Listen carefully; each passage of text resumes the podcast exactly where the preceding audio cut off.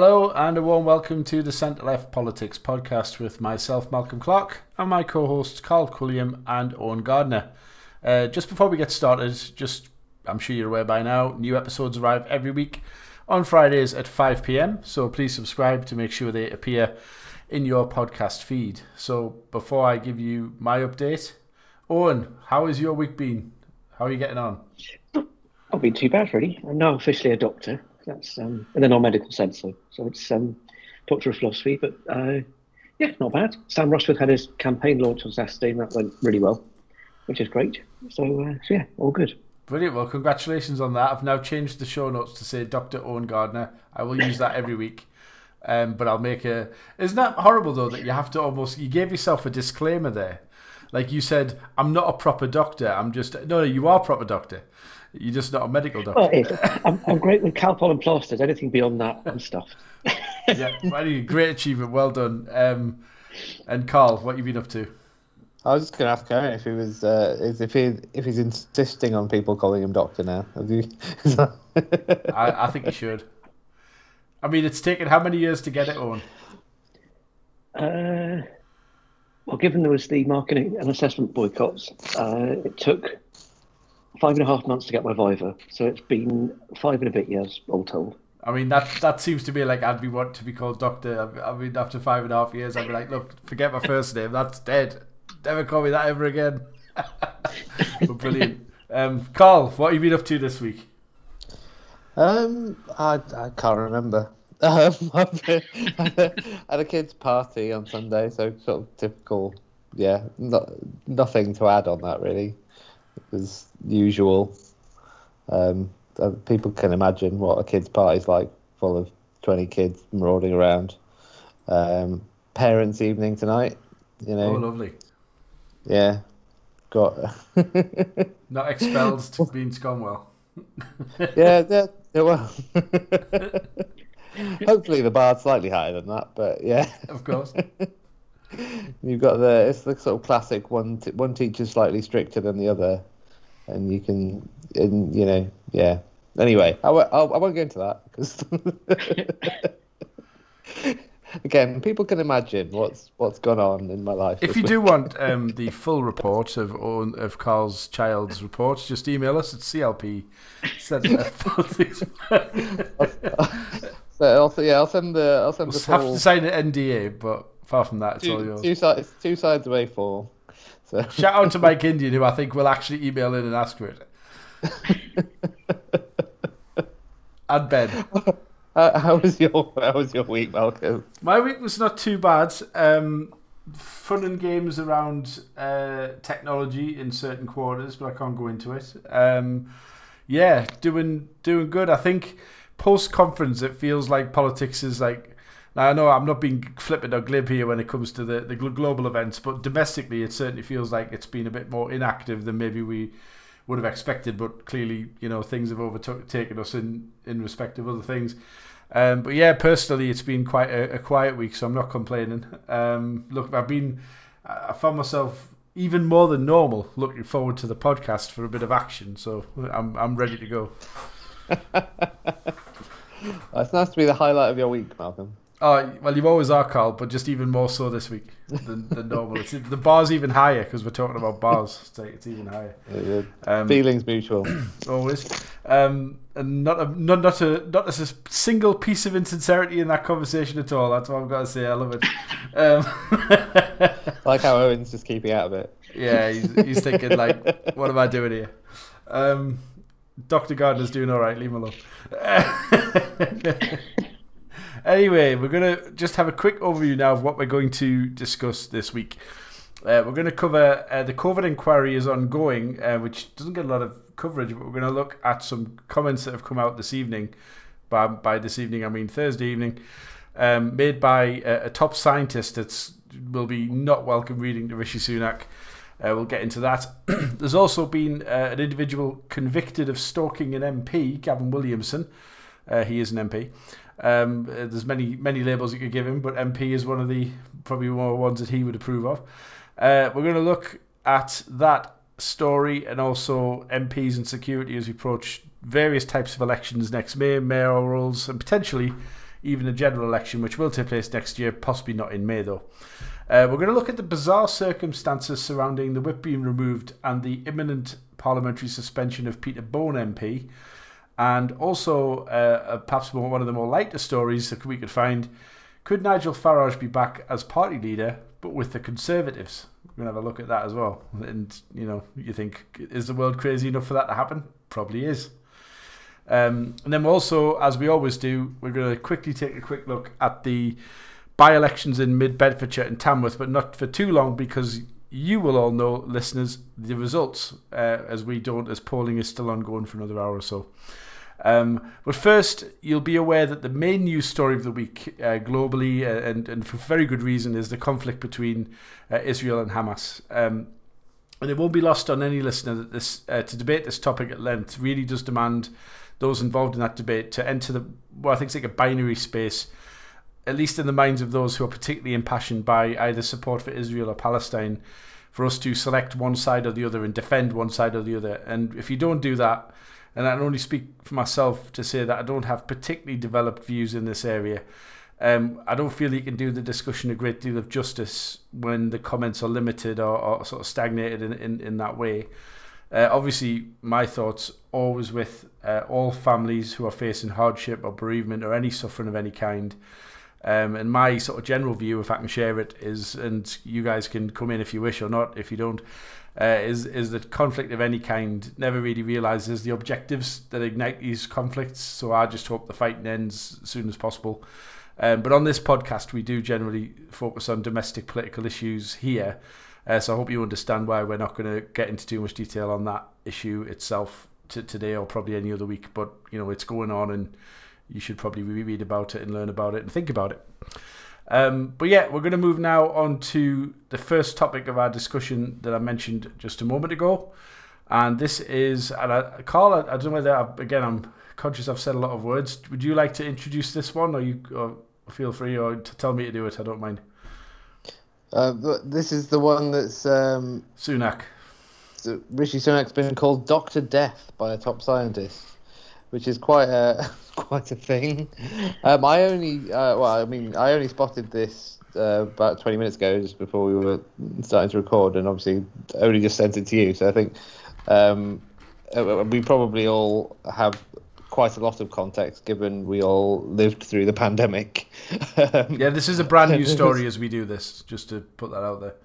Yeah, so, yeah, it's a, it's a new story, but obviously it's a new story, but it's not. it's about an old thing um, which was the the Eat Out to Help Out um, scheme, which uh, was uh, the brainchild of Rishi Sunak. Which, for those that don't remember, and I feel like most people will remember because it was one of the only things that were happening mm. around that time because we'd all been stuck in our houses for a very long time.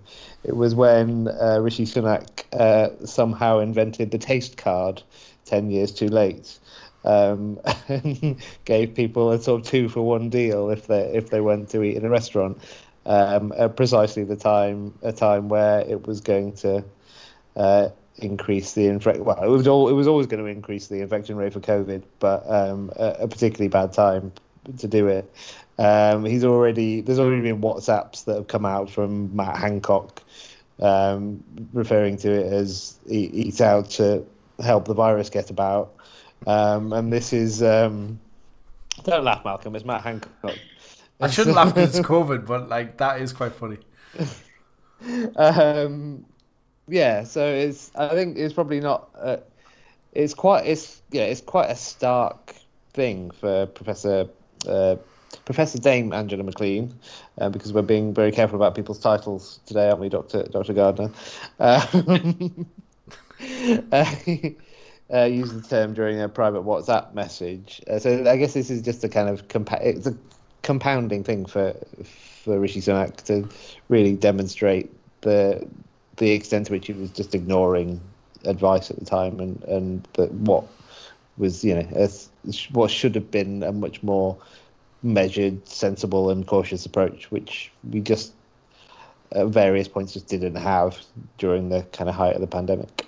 Um, but what do you what do you think, um, Dr. Gardner? Well, as a non-medical doctor, um, no, Uh, Sorry, we, we, we all saw those. Sort of, no, no, no. Um, we all saw those sort of images of people sneezing and seeing how far the uh, globules of snot went, and you kind of think, even I could see, and even a child could see that if you sneeze in a, a room during COVID, it would spread stuff. And it, it's kind of the measure of Sunak really that he pushed it so much. Uh, and it's so incompetent more than anything else. Uh, I mean, and to be fair, he was my MP until 2018. Uh, and having seen him firsthand uh, in the constituency, it's sort of, yeah, it, it's terrifying to think that he thought it was the right thing to do, but ultimately it helped the virus nobody else. Um, we couldn't go out because mum was, you know, suppressed uh, at the time, so we couldn't go and eat. I mean, we wouldn't spread the, virus anyway. Could have uh, uh, non-Hodgkin's lymphoma. For those people who did, you kind of think, well, if I could see what was going to happen, they should have been able to see it too, because surely it's sensible. Uh, if you don't cover a sneeze, then or a cough, you know what's going to happen next. So uh, Doctor Death is quite a in many ways, I think. Uh, certainly in his constituency, given the average age is about sort of ninety-four thousand um, across the constituency, but, um, but yeah, it's about time it came out really, and it was obvious. So Yeah, why wasn't it obvious to him? yeah. I think. I mean, I remember at the time. Um, I'm classed as high risk because of my diabetes. Uh, just had my uh, just had my fifth COVID injection on. I think it was Saturday. I felt really ill until about Monday sort of tea time. I was like, it really did get me this time. Um, but yeah, I would. I, I still, you know, like to have him. Interesting for me is, is I believe. Correct me if I'm wrong, guys, but uh, I believe this scheme was before the first vaccine came out at the end of 2020. Must have been. So Yeah, it yeah, was. yeah. So that that Mm. that, as I recall, like trying to remember exactly everything, that was my main thought at the time, and I was just double checking that I hadn't just made that up in my head, but that was definitely my main thought that we were still in a situation where the very worst spread of the of what was a very dangerous virus to many people, and still is, but now it's contained in a way, in a similar way that other similar viruses are contained. So the the issue always has been, and this has been something that's kind of irritated me when I and to this day I still have conversations where people go, no one ever mentions it now. Everyone's got it. Right now, you know, I know a few people who've had it. I know Labour conference, a lot of people caught it there. I've got colleagues off at work, and a lot of people are off with it at the minute. But it's like a flu, because now you know that I've had my flu jab and I've had my COVID jab, and that's now going to be a, a an annual thing for me. Um, and uh, they're able to give that to people who are at the highest risk. This was before then, and it was designed to help businesses recover. Now I appreciate there was you know a great deal of pressure. You know businesses were shut down. It was very difficult, uh, particularly for the um, obviously the service industry, which is you know depends on people. Um, but I just thought I remember thinking this was just reckless. You know, we saw what happened in terms of the stats, and I think the COVID inquiry will be very interesting to see what they say about this because in, in retrospect, perhaps we, we, we saw it in foresight if we ha- were critical about it. In retrospect, the numbers went you know through the roof literally, um, and that surely, and in some ways, I think just to finish, and I'll bring one of you guys back in just to, to comment. It's almost a test for the inquiry here because if they somehow managed to come out and say this wasn't a nightmare, then that would just undermine the whole thing for me. Um, so it'll be interesting to see what they say. But yeah, I'm not surprised people who who know about these things, people very highly qualified like Dame uh, McLean, Professor Dame McLean, yeah, they knew it was a nightmare. But God, I wish they'd spoke out a bit more instead of doing it privately by WhatsApp. Yeah, I mean, I guess I can see from, I mean, I can see from their perspective the difficulty that you have because all of the all of the measures that were put in place relied completely, really. I was going to say heavily, but com- completely relied on people trusting and listening to the government of the mm-hmm. day on a kind of day by day, week by week basis. So it's quite a you know if you were to come out and and say that something like that publicly, you would be part of you know undermining trust in the government, and the only way the measures that you know the science set a sort of catch 22 really isn't it? It's a the science says one thing the government is doing something you think goes against that or is dangerous for people. But if you call it out then it kind of undermines the trust that you need to implement the thing that you want to happen. So it i think it was it must have been quite a difficult time for a lot of people like that in, in within the system trying to get things done um, I mean, I think you touched on as well. There, I mean, the government does have to. I guess part of the job of the government in that situation is to kind of balance the kind of the that kind of scientific advice with other needs, business needs. I mean, I think it was fundamentally wrong to to do to do what he did at the time that he did it personally. Um, but there is you can't I'm probably making I'm making an argument that I don't really agree with, so I don't know why I'm doing it.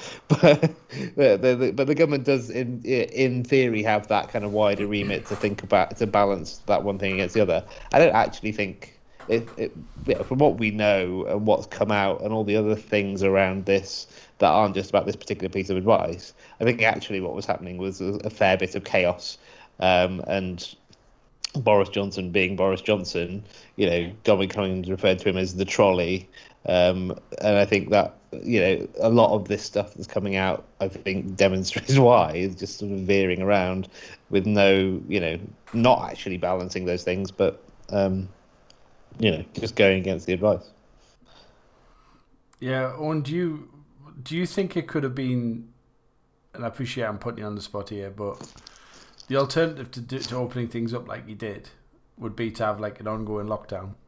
And do you think in some ways it was? I mean, that's quite that's quite a binary position. I appreciate there's nuance that you could have done, um, but I guess the the obvious question for someone who would be sitting here saying actually I support what the government did and that was okay, might be to say, well, are you saying that we should just have stayed locked down for the whole year? Um, I'm not really sure, but do you have any views on on the sort of pressure that they were under to to do something?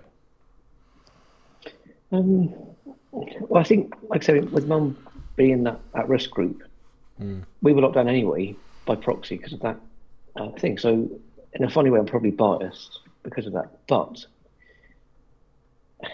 I mean, the Chancellor of the Exchequer at the time should have been following the government's advice. The JCVI are there to advise the whole cabinet, not just Boris Johnson or uh, some as individuals. And it, it's frustrating because there are people who, even a year ago, were still shielding, mm. who couldn't go out, who couldn't see their friends, who may have lost parents or relatives to COVID or who, who died from natural causes during the pandemic. And they couldn't go to the funeral. They couldn't even see, say goodbye.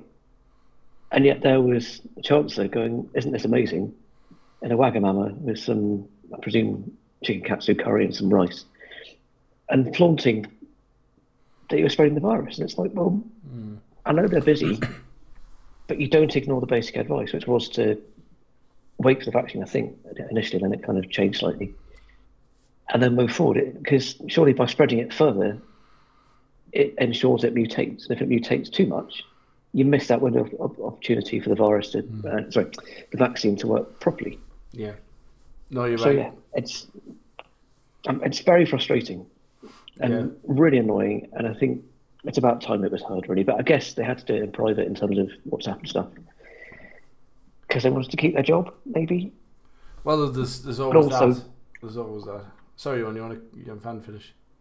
Oh, no, I'm kind of I was riffing on a theme, which I probably shouldn't do too much. But um, but I guess they were probably following advice as well to keep the conversation private rather than it kind of rushing out into the media and that kind of thing. So it, kind of, it does kind of make sense on WhatsApp, but that doesn't take away from the fact that people have been left bereaved due to the policy, and that in itself makes the whole thing stink to me anyway. So, Carl, do you have anything further to add on that?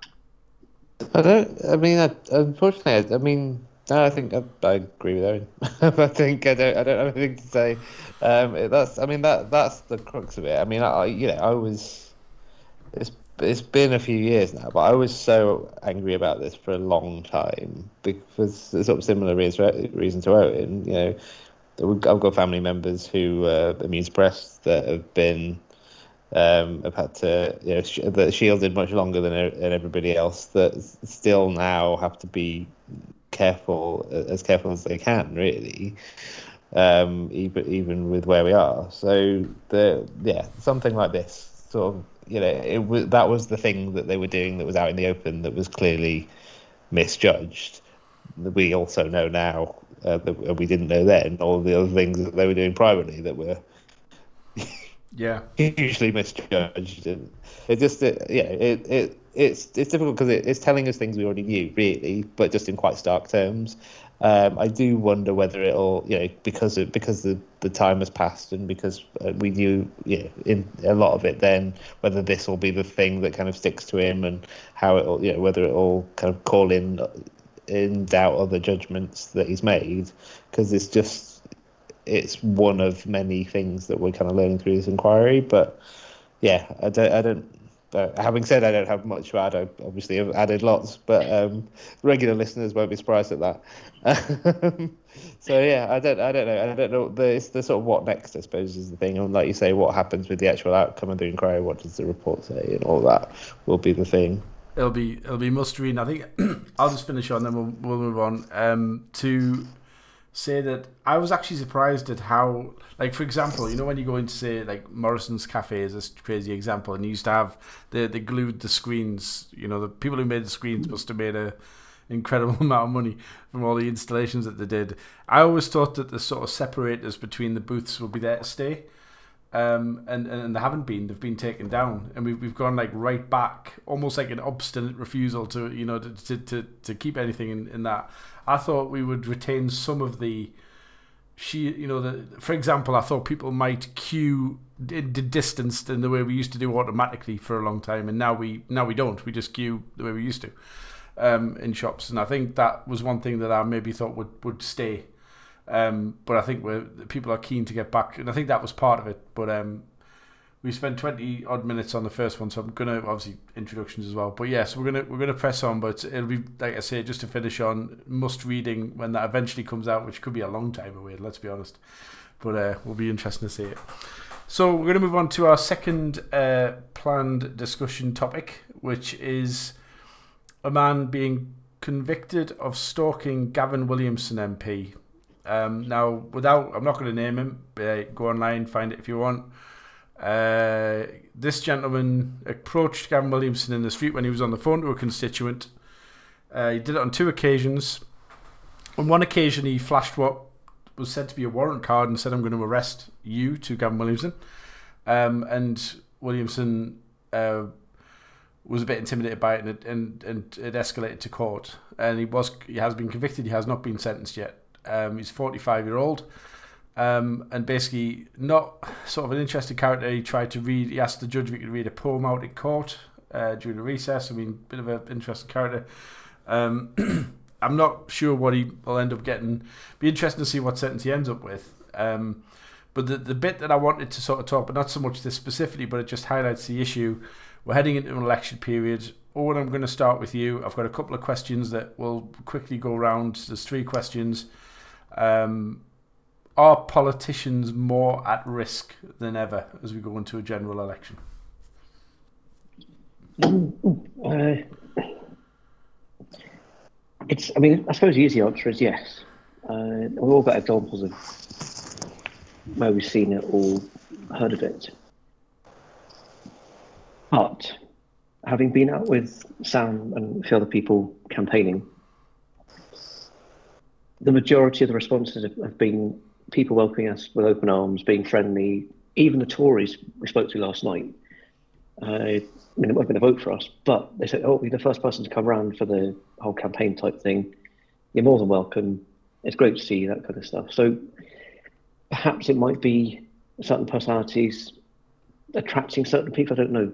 Uh, certainly looking at who, uh, a particular MP that has been chosen by this person, um, my main question is why would you want to stalk a failed fireplace salesman?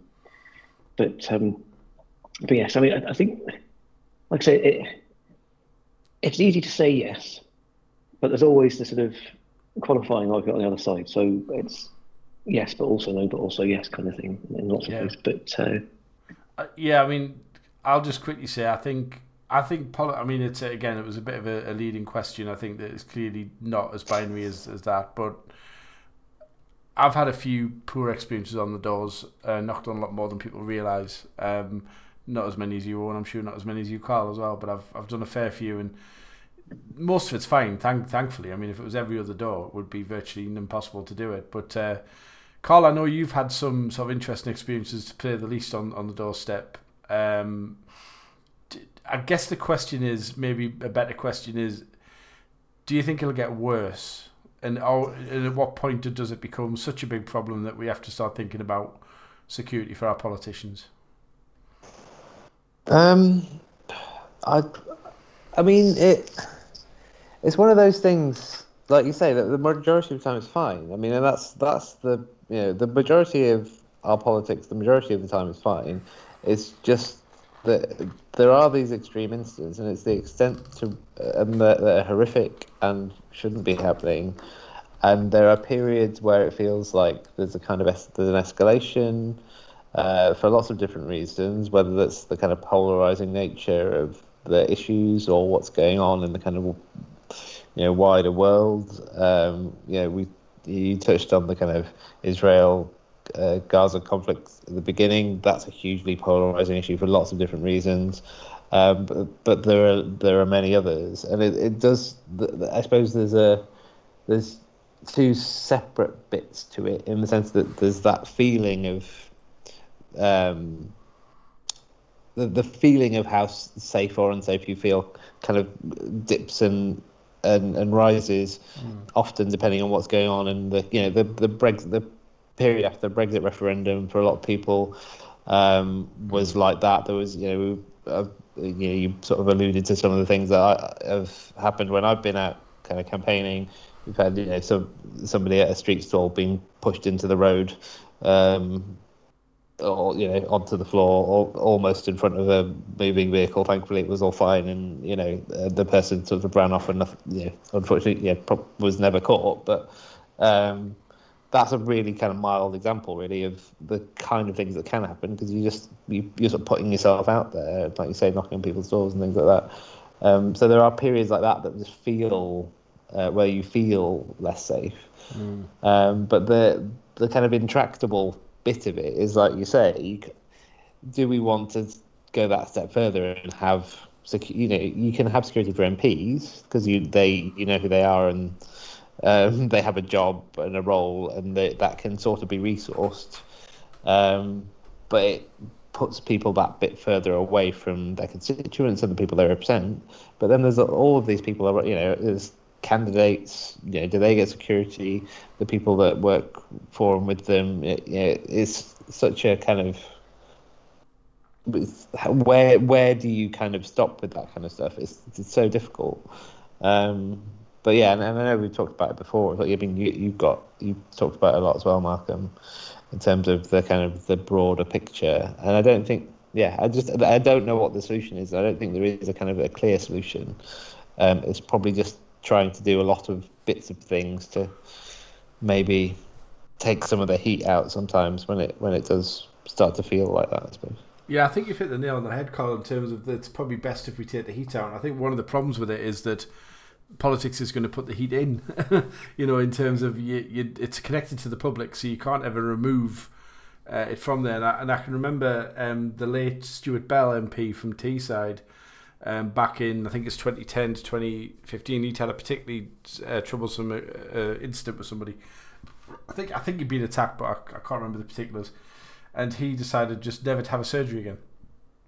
He was retiring at the next election, and he just stopped, and that caused all sorts of problems um, because it was too extreme. You know, like like you say, the vast majority of people are fine. And I would say, because I'm not someone who's known for giving the um, the public a lot of credit, um, but I will say that I'm always very impressed with people who can come up to someone and say, you know, I, I profoundly disagree with you and I'm angry about something, and um, and I'm going to use the example of Richard Holden actually because he gets approached in the industry quite a lot and has had some arguments with people, not who necessarily are, are Labour members necessarily, although he has on a couple of occasions, but people who've just said, you know, I'm really affected by something the Conservatives have done. I'm really really upset with you."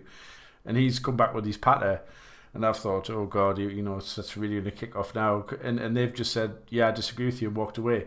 And I'm always really impressed with people who've got the control not to escalate because ultimately in politics you tend to have opposing, you know, clearly opposing views that don't shift a lot on most occasions.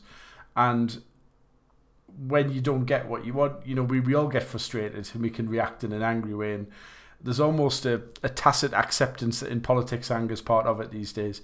So I'm always very impressed with people who manage to keep their composure and act in, in, in a good way. And I see it a lot, far more than I probably admit, uh, that it's just the ones, you know, I had somebody once who was just in, in my local ward and knocked on the door and he, he opened the door and he, he said, You're all the blinking same go away or words to that effect and slammed the door. Literally slammed the door. So of course I um, walked away um, and, and then he came out and followed me up the street and carried on. And that was the point where I said, Look, you've made your point. I hear you. I'm not on your door again you need okay, you need to leave now. Like you know, you've made you, that's it. Thankfully, we we went away. Well, what I didn't like about that was the sort of line in the sand that was drawn. That if he then crossed over, where were we going to go at that point? And that's what I didn't like. And I think it's always that, like you say, Carl, it's that perception of uncertainty and feeling of are you safe. For the rest of that day, I was on edge because I thought I don't want that to happen again, and it didn't. But I, that I still had that like anxiety inside of me, uh, thinking like, what do I do if he comes for me? Do I have to fight back? Am I going to end up in jail? You know, all this stuff's just going around, and it's it is difficult. So as well, you know, I admire anyone who puts themselves forward for election. When I found myself um, telling people, I remember someone said to me, they went, "Selection's opening in the seat that I'm I'm in," and and I'm like, "Are you thinking about standing?" And they said, uh, "Yeah, I'm, I quite fancy it." And I went, and I found myself like, "Are you sure?"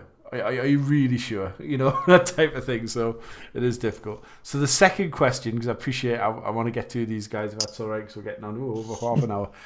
Um, in the event where something does happen, I'm going to start with Carl on this one.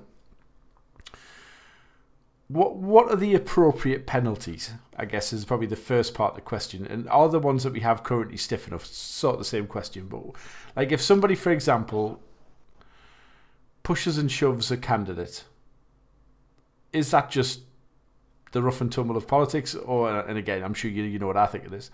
Uh, you know what? I guess I'll just leave it as an open-ended thing, Carl. What should we do when these incidents happen? What should we do? Um, so, I so um, whenever this kind of, I mean, it's different depending on the, what the crime. I mean, there's you know what what actually happens. Um, I'm not someone who's tends to typically calls for kind of tougher mm. sort of sentencing.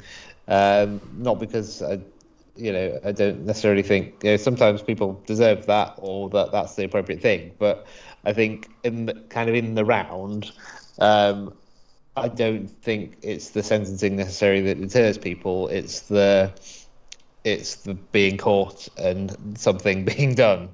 Um, and I think that's probably the, mm. know, to the point that I made earlier.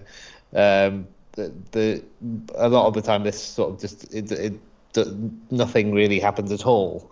Um, so it it sort of doesn't matter the extent what what but what sentence or otherwise they would get if they were caught or prosecuted or whatever because actually there's no there's not really much of a mechanism most of the time um, you know the I think we touched on it last week, but the prisons are full um, at the moment.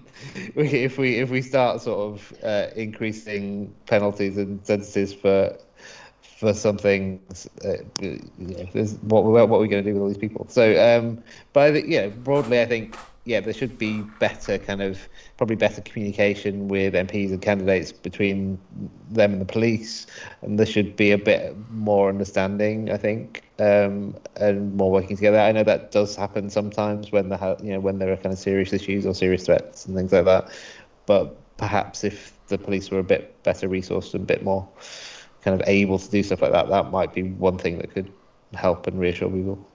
Well, before I bring you in, I just wanted to, to share that when I was dealing with um, an elected parliamentarian, Pat, who came on the show, um, I always perceived the police, and again, it was my own subjective opinion, that they kind of thought it was part of part to be expected in some ways.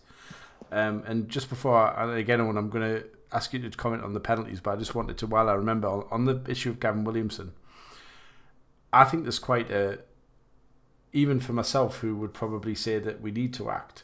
I was actually surprised this got to court as a stalking one because he didn't actually assault him. He followed him and t- shouted at him. Now that happens a lot. Like I've just said about that story, it happened that to me. He followed me. Now I would never have in a million years thought I could have took that to court. It sounds like I could have done because he was aggressive. He was aggressive. He was. He didn't enter my personal space, but he he walked fast enough for me to think about that he might and then he stopped. So it wasn't me. I just stood there thinking, well, you know, I'm about to get like physically, you know, get into something here, because you know I would defend myself, you know, and if I had to. But it was kind of like it, it, was a bit scary. The dude wasn't much smaller than me, and I'm a big lad, so it was kind of, you know, that kind of way. So I was kind of thinking, for me, the bar comes at assault. I think candidates, and this is why I think candidates have to be sure that they're happy to stand, have to expect that they're going to get some verbal verbal licks on, on, on the street. Um, I'm sure Sam's had them. He knocks on loads of doors. Um, you know, you're going to get people who are very, very abrasive because they hate politics. Not, it's nothing personal in a lot of cases. It's just you are the face of this thing that they see on TV and really makes them angry and whatever, whatever. Um, so Owain, just again pulling back to the, to, and again I think Carl was correct, absolutely right where he said it was a very broad question that I asked. But generally speaking, I suppose, what do you think about the? I guess you know if you came across an incident when you're out with Sam in, in the Bishop Auckland constituency, it's a it's a tight seat, so people are going to be passion impassioned. They know their vote matters, so they're going to be keen to have their side win. What? How do you feel about you know any instance that you come across, noting that the vast majority are fine? Um, but it's it's do you feel the penalties? Do you feel protected by if something did happen that there will be some decent recourse for whoever did something, even if it wasn't really serious, which we hope obviously it wouldn't be. Um, I guess again another option for the easy answer is largely they are fine, uh, so yes, but we are quite lucky in the sense that we're not kind of prosecuting the person who's done it because mm. we we would be very biased.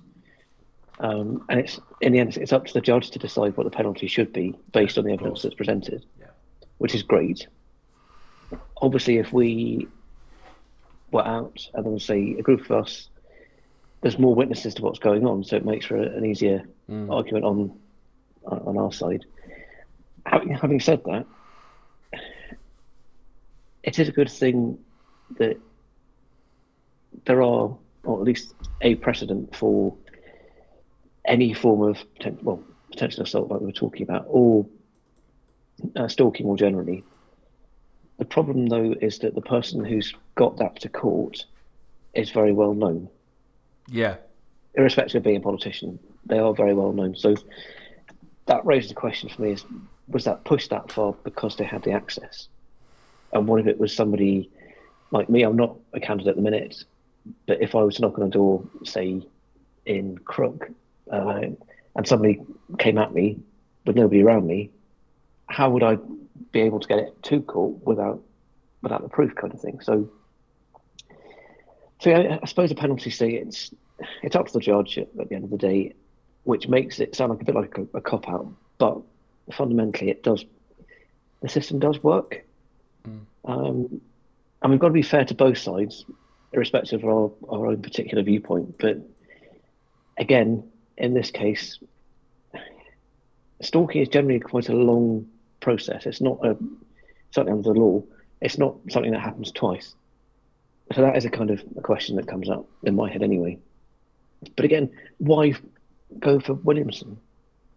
He's known as a bully anyway, but also he's well known. So it's kind of where do you kind of stop with the, the broader argument? But penalty, we'll see what comes. Um, and again, I guess it will depend on the judge and yeah. how they're feeling on the day, really. I think, yeah, I mean, we'll move on. But I think, I think, no, I agree with that, Owain. I think a really good point you made about, um, and I think, you know, I've, I've put a summary there.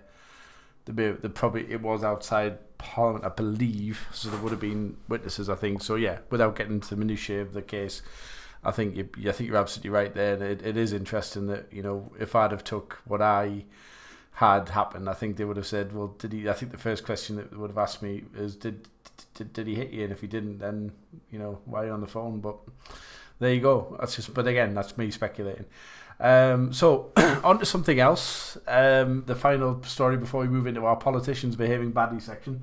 And the time's flying by. We're 40 minutes in. Uh, who's speeding the clock up, Carl? I don't know whether that's you or Owain. Um, so we have the the last sort of main story is a tease by Nigel Farage, um, made at the launch of Lord Ashcroft's biography, new biography. Um, who said that he would be very Farage said that he, he would be very surprised if he was not leader of the Conservative Party by 2026, but then qualified his remarks by saying that they would have to readmit him first as a member. Um, then the, the crowd obviously laughed at that. And he said, No, I'm serious. so there you go. Excuse me. Uh, Greg Hands then qualified by saying there's no vacancy and he's not applied to rejoin. Um, so yeah, that that was an interesting one. Uh, Carl, you very kindly sent that to me. Uh, so I suppose I should give you first crack at this one. Is it just an absolute jest, or is there a little bit of fantasy there for Farage? He quite fancies the job. What do you think? And you're on mute. Thank you for muting to avoid echo, but there you are, you're back. I would first like to caveat that I sent it to you with the words, I don't know if I really want to talk about Nigel Farage.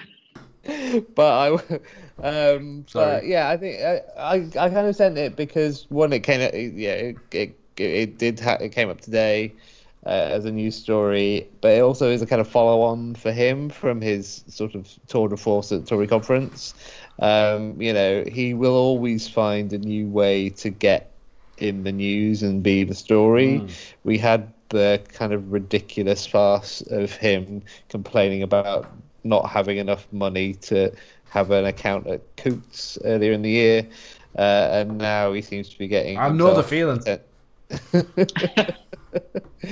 yeah, but you know, my strongly worded letter didn't make it onto the front page of the Daily Mail. Um, but you know, this is his latest thing, isn't it? He's he's very good at getting the attention, and unfortunately, uh, the media like to yeah, reward his behaviour by giving it to him. um, I think the, the, the, I guess the serious bit of it is is that there's a strand of the Conservative Party at the moment, um, particularly within the membership. You know, there's sort of there's been a few stories about sort of entryism into the Conservative Party. Whether you can sort of fully call it entryism, I don't know. But that would never happen to a main, a main political party, would it? no comment, Malcolm um, but uh, yeah, that that has been there's been stories about that. The, you know, whether it's entryism or however else you want to sort of term it, there is. Uh, you know, a lot of love for Nigel Farage in the Conservative Party. That was evident at the Conservative conference. Um, there are certainly a lot of kind of former UKIP or other, you know, Farage vehicle members that have, have joined or rejoined the Conservative Party that would probably be quite keen to vote for him if if they let him in. I think they'd be absolutely mad to let him back in.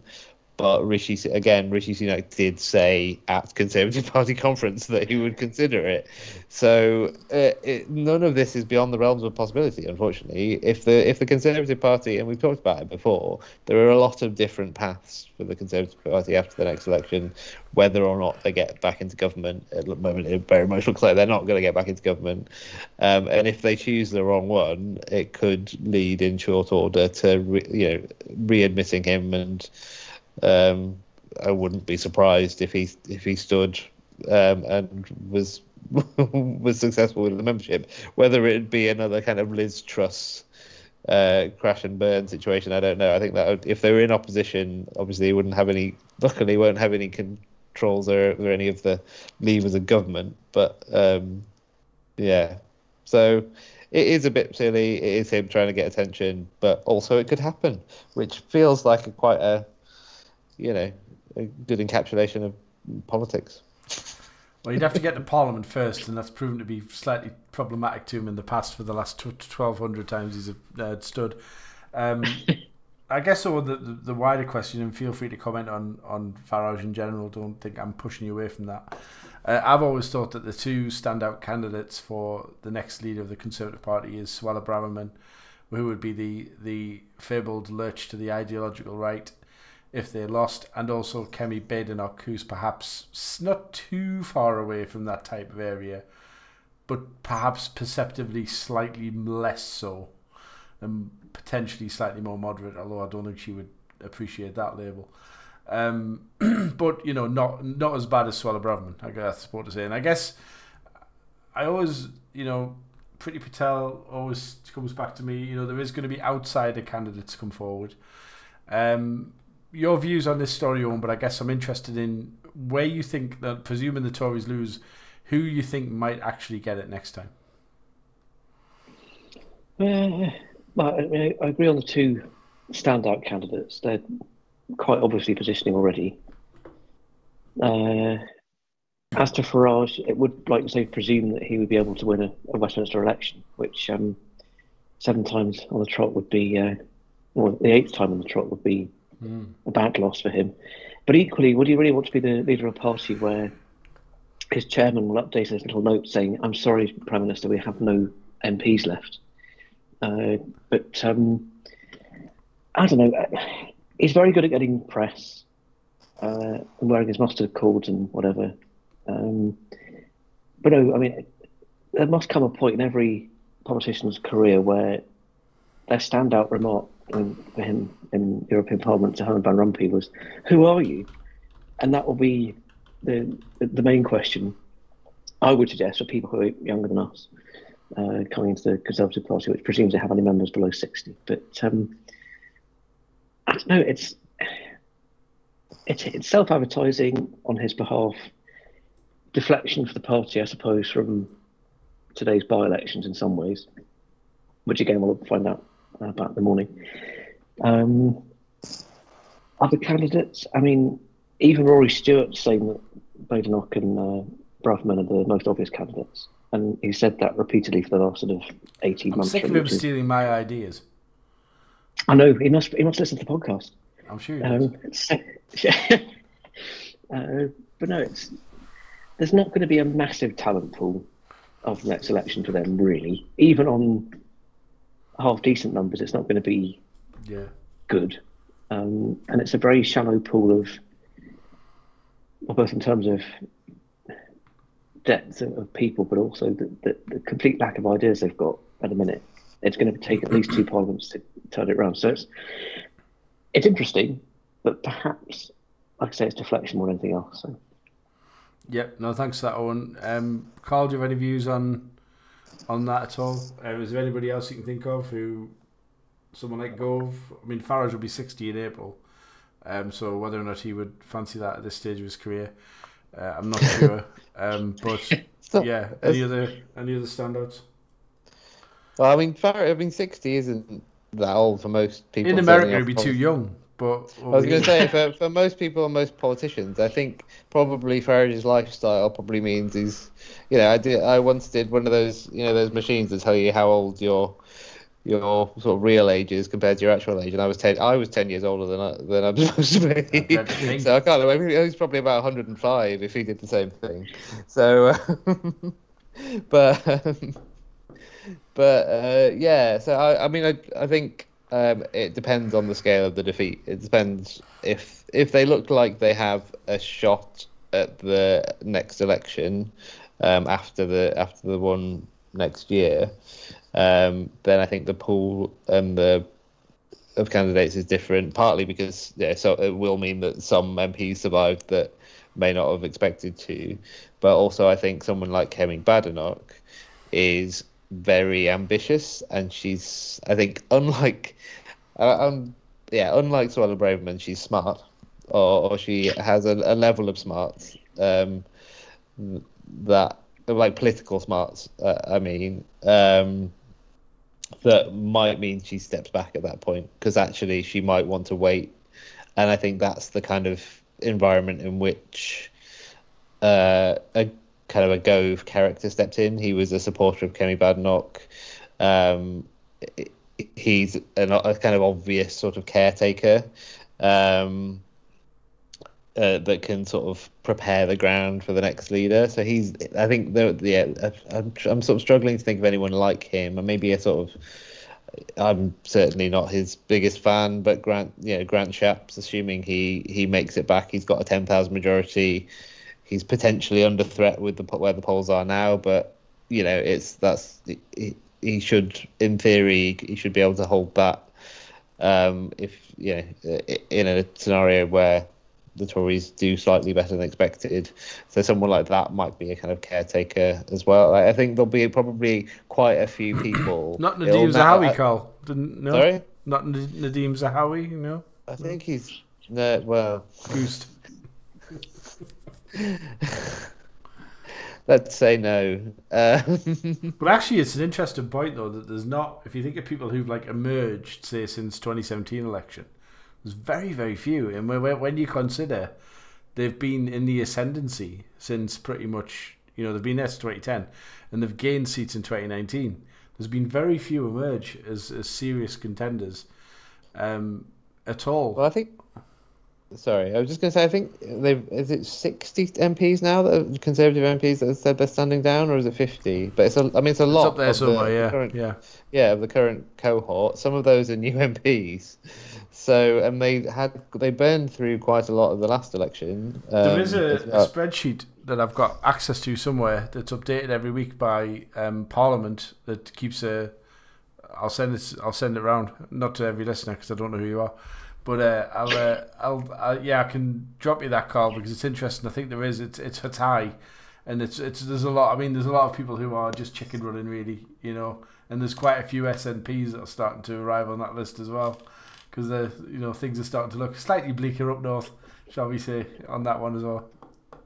Yeah, and we've had. I mean, yeah, when you add that to all the by-elections of absolute wrong-uns that have had to stand down, I mean, it's quite quite a chunk of MPs. Well, that is uh, a perfect segue, Carl, into the next topic that we're going to discuss because we this this is crazy. Like I couldn't leave this out, and I maybe even wanted to in some ways, but um, I'm going to very quickly give it an overview, and if you haven't read this, everyone, I would recommend that you read the the, art, the articles that are in the public domain. Nothing I'm saying here isn't in the public domain, um, but Peter Bone, the Wellingborough Tory MP, who is I think known as a character of the House um, uh, over the many many years he's been an MP. He has been uh, well, he's been chucked out the Tory party, so he's now sitting as a, an independent. Um, and apparently, he is alleged and has been found in a IEP report to have indecently, and it's been alleged by the company. I'm going to say alleged. So I'm not sure what's been found and what hasn't. So I'm just going to say alleged everything, and then you can find out for yourself whether it's real or not. Um, alleged to have indecently exposed himself to the complainant on an overseas trip, initially in the bathroom of the hotel and and a hotel room they were sharing and then in the bedroom, uh, verbally belittled, ridiculed, abused, and humiliated the complainant, repeatedly physically struck and threw things at the complainant, uh, imposed an unwanted and humiliating ritual on the complainant, including instructing or physically forcing the complainant to put his hands in his lap when Mr. Bone was unhappy with him or his work, and repeatedly pressurized the complainant to give him a massage in the office. Um, so the you know um, also includes accused of indecent exposure to the staff member and yes, he's been uh, parliamentary watchdog. The independent expert panel at IEP has recommended a six-week suspension that Parliament will be voting on. Have yet to vote on it. And if, just a note, Peter Bone denies all allegations. Um, he's been an MP since 2005, and he has a majority of 18,540, which is less than the majority of the Keir Mather overturned to win Selby and Ainsty for Labour. Um, who wants to go first? I'm not going to pick on anyone because it's like whoever wants to enter the mire with me here and talk about this. This is weird. I mean, I, even at the even at the, the sort of bar of MPs getting suspended, this takes the biscuit for me. This is just very very odd in my view. Who wants to take a swipe at this first? After you, Owain. Oh, thanks, Carl. Thanks well delegated, so Carl. Um, I was trying to be nice and give you. go on, Owain. I mean, Let's have a go. Um, well, let's talk about the constituency first. It's a nice constituency. Um, Wellingborough's not anywhere that you can complain about, really. Uh, Unless you he Peter Bone.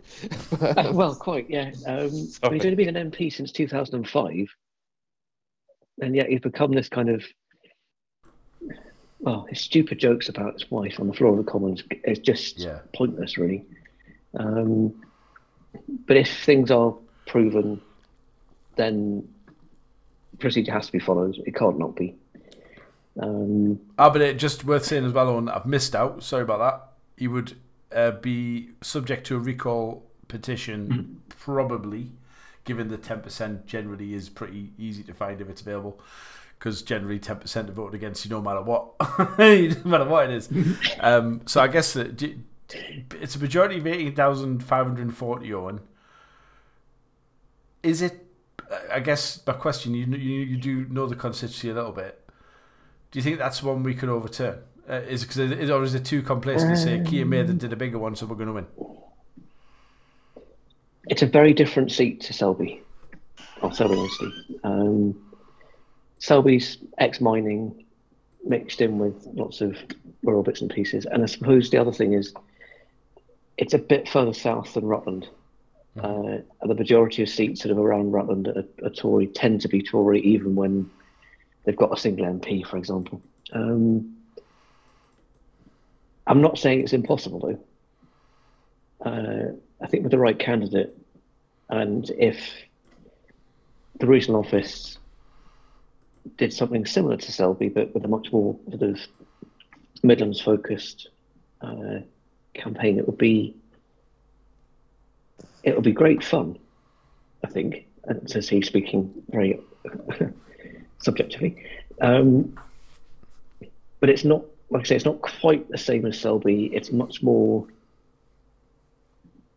small towns rather than say a big place in the middle and then lots of smaller villages and that around the outside. There's no Drax power station, for example, uh, so you can't really use that. Uh, I think if we were to get Wellingborough, if there was a, a by-election, we'd be on for a stonking majority. So um, the last time won it was 2001.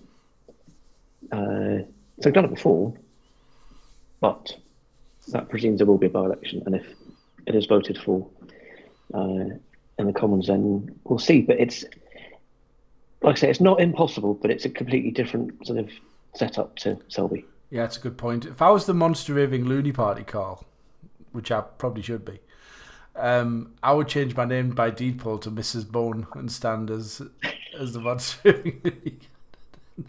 Sorry, is that I had to throw that out there. Um, I like I mean, to make it might- serious points. But over to you, Carl, for a more serious observation. I'm sure.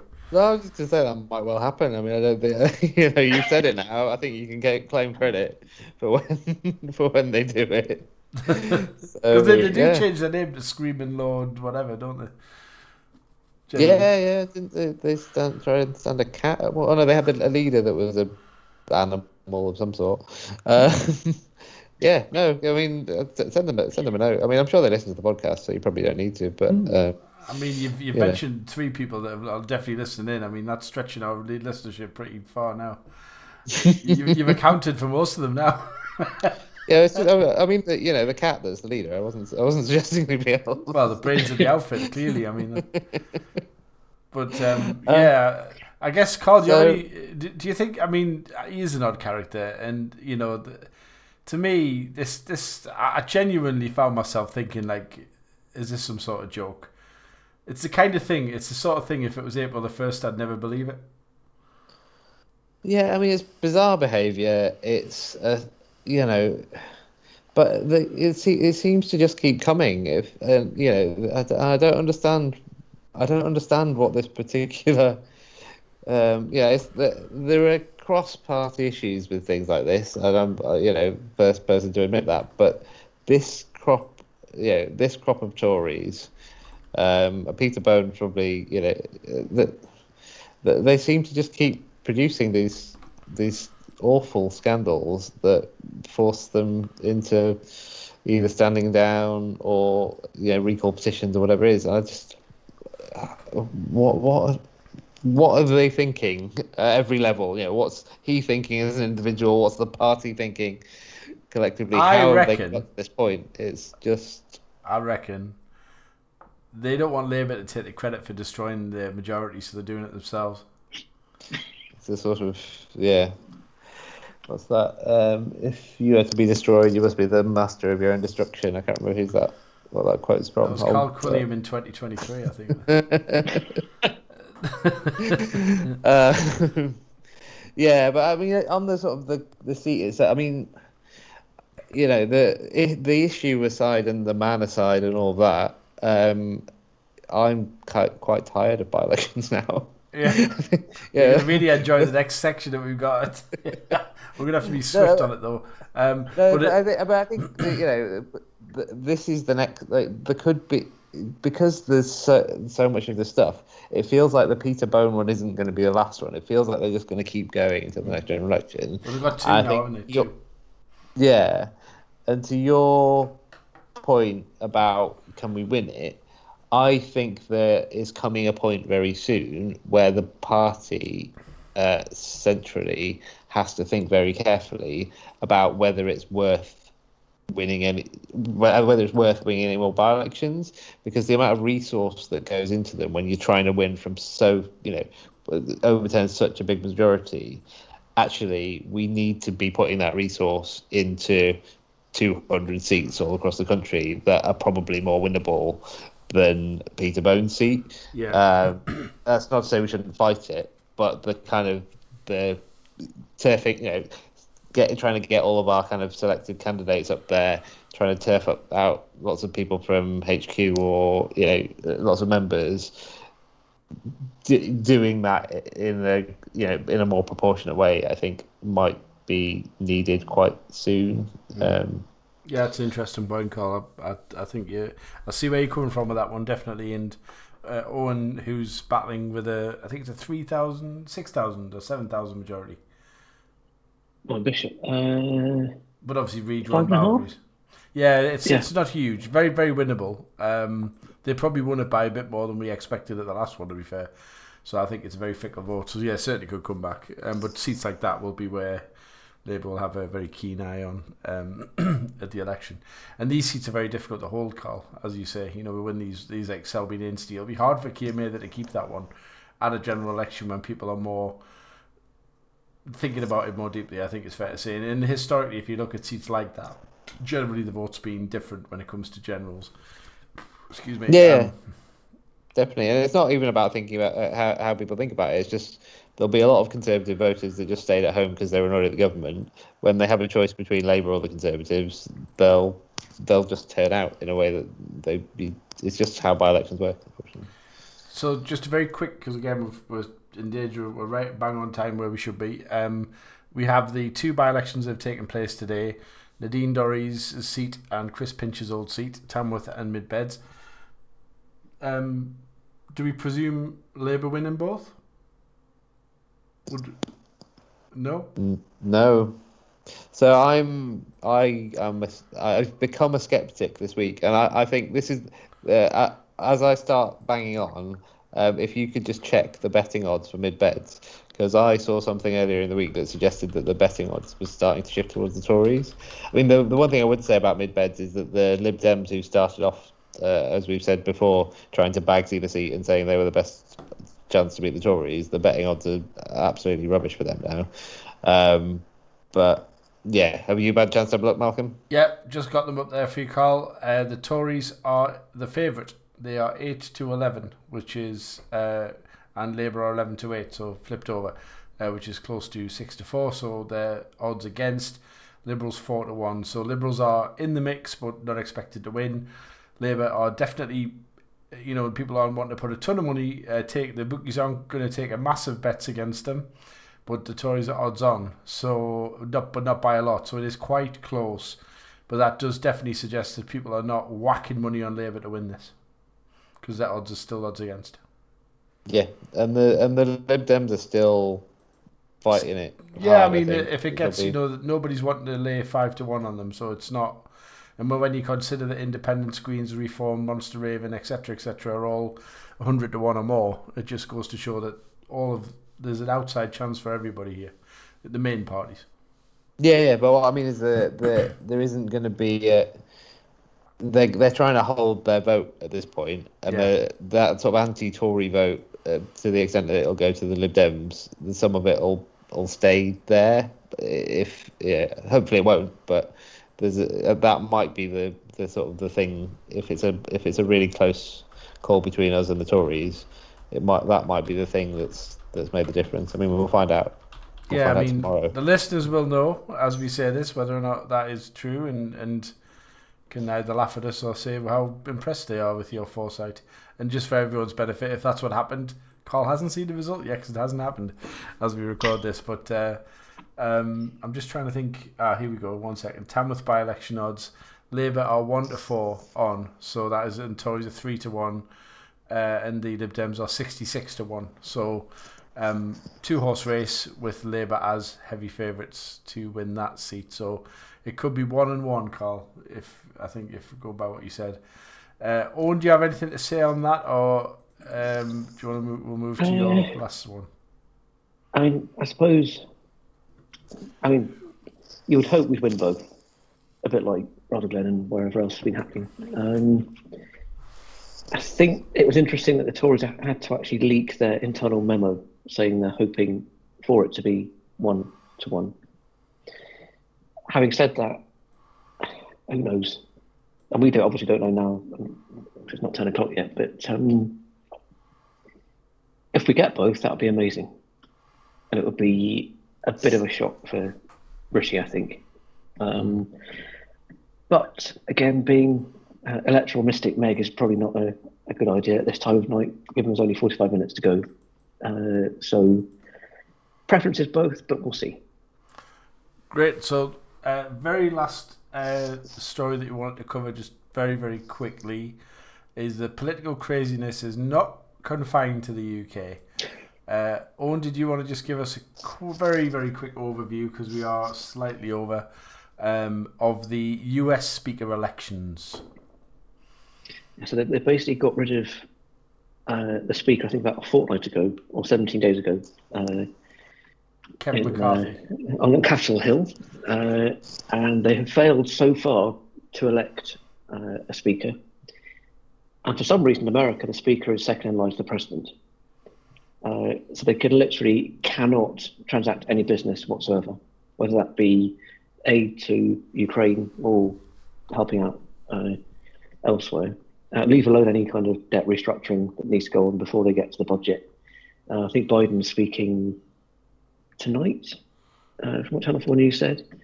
They've got an interim speaker who didn't want the job, uh, but he can't do anything apart from say, we haven't elected a speaker, because there's no remit for the interim one. And I think it does really show quite how bonkers American politics can be. That they let the second highest office in effect in the land be vacant for two weeks. I mean, they have nothing else except that to do. But I suppose if you've got a rump of Trump-focused election-denying Republicans wanting to make a, a splash, that's all they've got left. So, so yeah. Well, actually, the interesting is obviously Jim Jordan is the hardline Ohio Republican that has lost the two votes so far. Um, he's a Trump loyalist, uh, and 22 Republicans and all Democrats voted against him. So it's the vast majority of the Republicans voting for him on, which is interesting. And Patrick McHenry is the temporary option, uh, but recess was reached. Basically, him just putting the gavel down on recess, and they haven't elected a, a speaker. Uh, Jordan's actually backed off from a third vote and said he wanted McHenry to have more powers as a sort of semi-permanent temporary option, if that makes sense, or certainly interim. Uh, but he McHenry doesn't want that at all.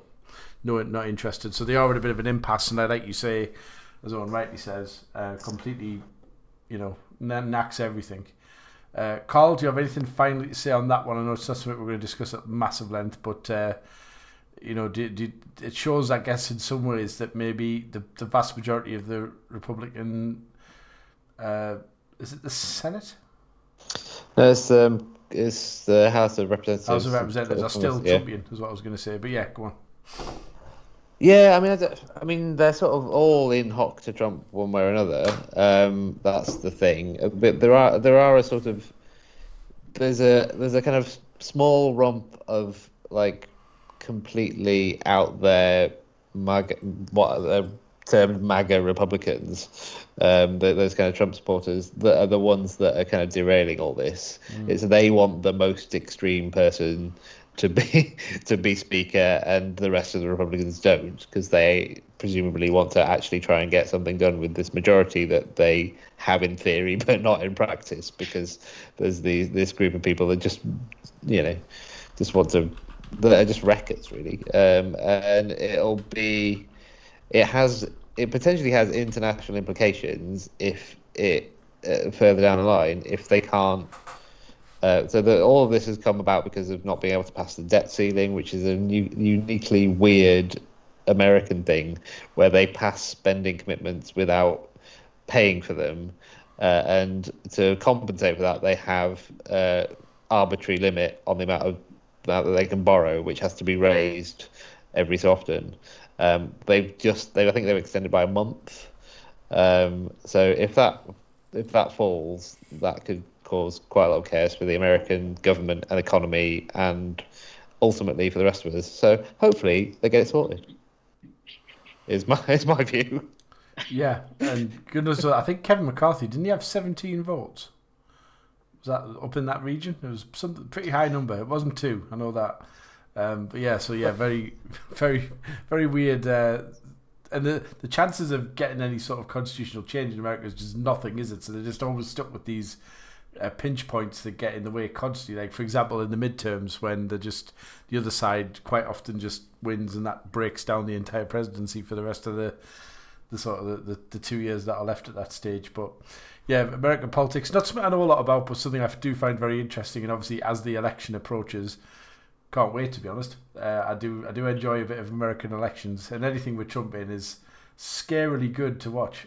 I mean scarily in the sense of like actually terrifying.